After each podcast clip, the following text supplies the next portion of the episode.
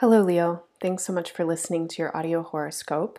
This horoscope is for the full moon cycle that begins on October 24th and ends on November 7th. On October, on October 24th, there's a full moon in the sign Taurus. For you, Taurus is a very important place in your solar chart. It is right at the top of the chart or the heaven of the chart. And it's at this place where we come into manifestation. Um, so, to manifest in the material realm on earth. What do we do with our resources? How do we uh, claim the space that we feel entitled or driven to? Um, what really is our purpose and, and how do we formulate our lives around our purpose? Uh, this place in the chart is where you become more visible, where you enter the public eye as an adult, as someone with some kind of agency. So, what are you making out of your life? And what you manifest and what you make out of your life uh, might be a career or vocation. It could be something else. Um, I make an argument that vocation doesn't have to be career at all. It can be um, being part of a family or uh, having a creative practice or simply being present. Um, but you can think of this as the Dharma, as the work that you have to do. And in the sense that Dharma relates to karma, uh, the work that you have to do and what you're going to build out of your life and how you want to manifest on earth has roots. And those roots come from somewhere that's very mysterious. In a lot of ways, those roots are your familial origins and the assumptions and expectations that have come to you through your parents or through your caregivers and um, your cultures. So, whatever the values of your cultures are, uh, will inform then how you adult and uh, manifest and, and build structures in your life. So if you come from a culture that you know values uh, women as mothers, as opposed to a culture that values uh, women as laborers, you might have a very different idea of. Not to say that mothers and laborers aren't the same. Sorry, quick digression, but um, you know what I mean. So you might have very different ideas of what is valuable and what is worthwhile in terms of of your manifestation, how you want to grow into that. So, what this full moon is, I think, exposing and revealing in a pretty major way is your your roots and where you're coming from and how you are positioned and have been positioned. And there's an ask for you to get freed up, uh, which might feel a little chaotic and it might feel confusing. Um, and there might need to be some heavy lifting or renegotiating or uh, grunt work that needs to be done um, in order for you to actually move into a new way of working or manifesting and materializing on earth and in your life.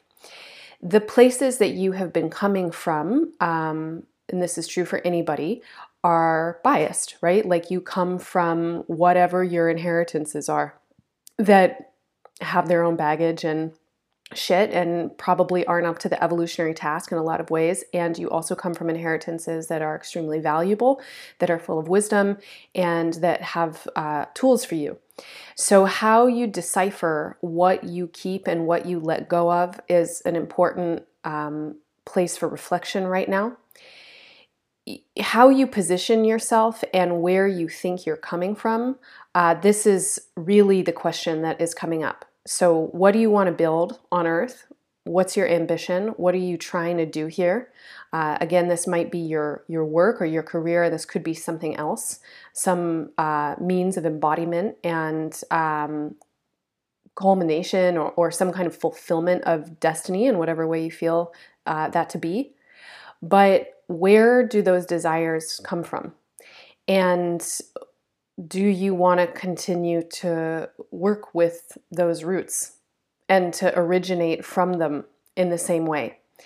And there's a message here about your your roots coming up, like kind of uh, you know this idea of the word radical that you pull something up uh, by the root, and then you can look at it. And you are wanting to work in the world and to manifest in the world in a radical way you're wanting to do it differently. You're wanting to innovate. You're wanting to experiment. You're wanting to disrupt.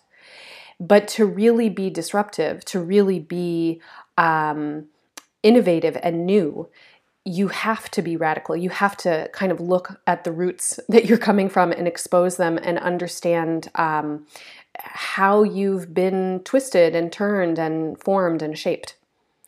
And the more that you can understand that, the more you can make conscious decisions about whether or not the things and the ways that you've been shaped um, are useful to bring forward or if they need to be um, eradicated or if they need to be modified or updated.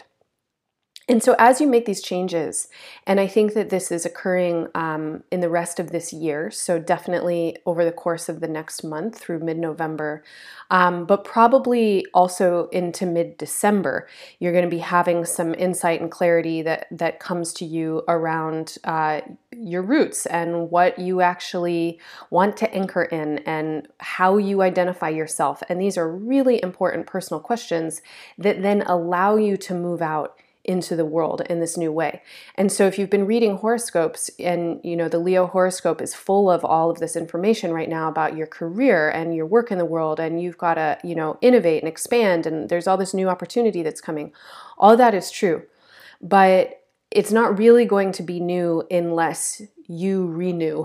you need to renew uh, your agreements with your foundations and um, really dig deep into them and decide uh, where you want to come from and then start to practice uh, coming from some new places probably and reimagining how you're doing work in the world and there's some message here around accountability and responsibility and you, I think, are really trying to understand what this means right now. What does it mean to be a responsible person? What does it mean to be accountable? What does it mean to be a hard worker?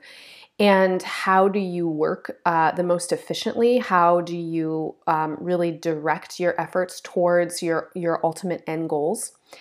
And i want to say that there's uh, a lot of wisdom in this phrase that less is more and that the more you learn to to let go and to really direct your energy towards what feels essential to you then the other pieces are going to get picked up and they're going to get resolved and you don't need to handle all of the details. And in order for you to be accountable you need to be calm. And you need to be coming from a sane and sober place inside of yourself. You can't be frantic so, anything that you can do in these next couple of weeks for the rest of this full moon cycle to calm yourself, to reflect on your foundation, to get real steady, um, that's going to help you move into this next phase of expansion and growth and innovation and opportunities in your work and the ways that you manifest in the world. Okay, so that's what I have for you for now. Um, listen to the horoscopes for your moon and your rising sign for more uh, personal information.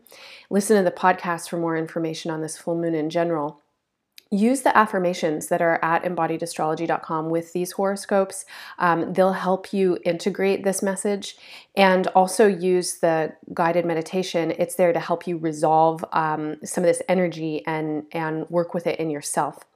Um, finally, we've just begun Scorpio season, and if you want to work with me over the course of the next four weeks, um, deepening your understanding of astrology and using astrology to help you kind of plan for and contextualize the events of your life, um, then you can get uh, my Embodied Astrology Scorpio season planner um, at the website um, and it's a gift to all monthly donors. So if you sign up to uh, donate any amount per month, I'll send you this planner as a gift.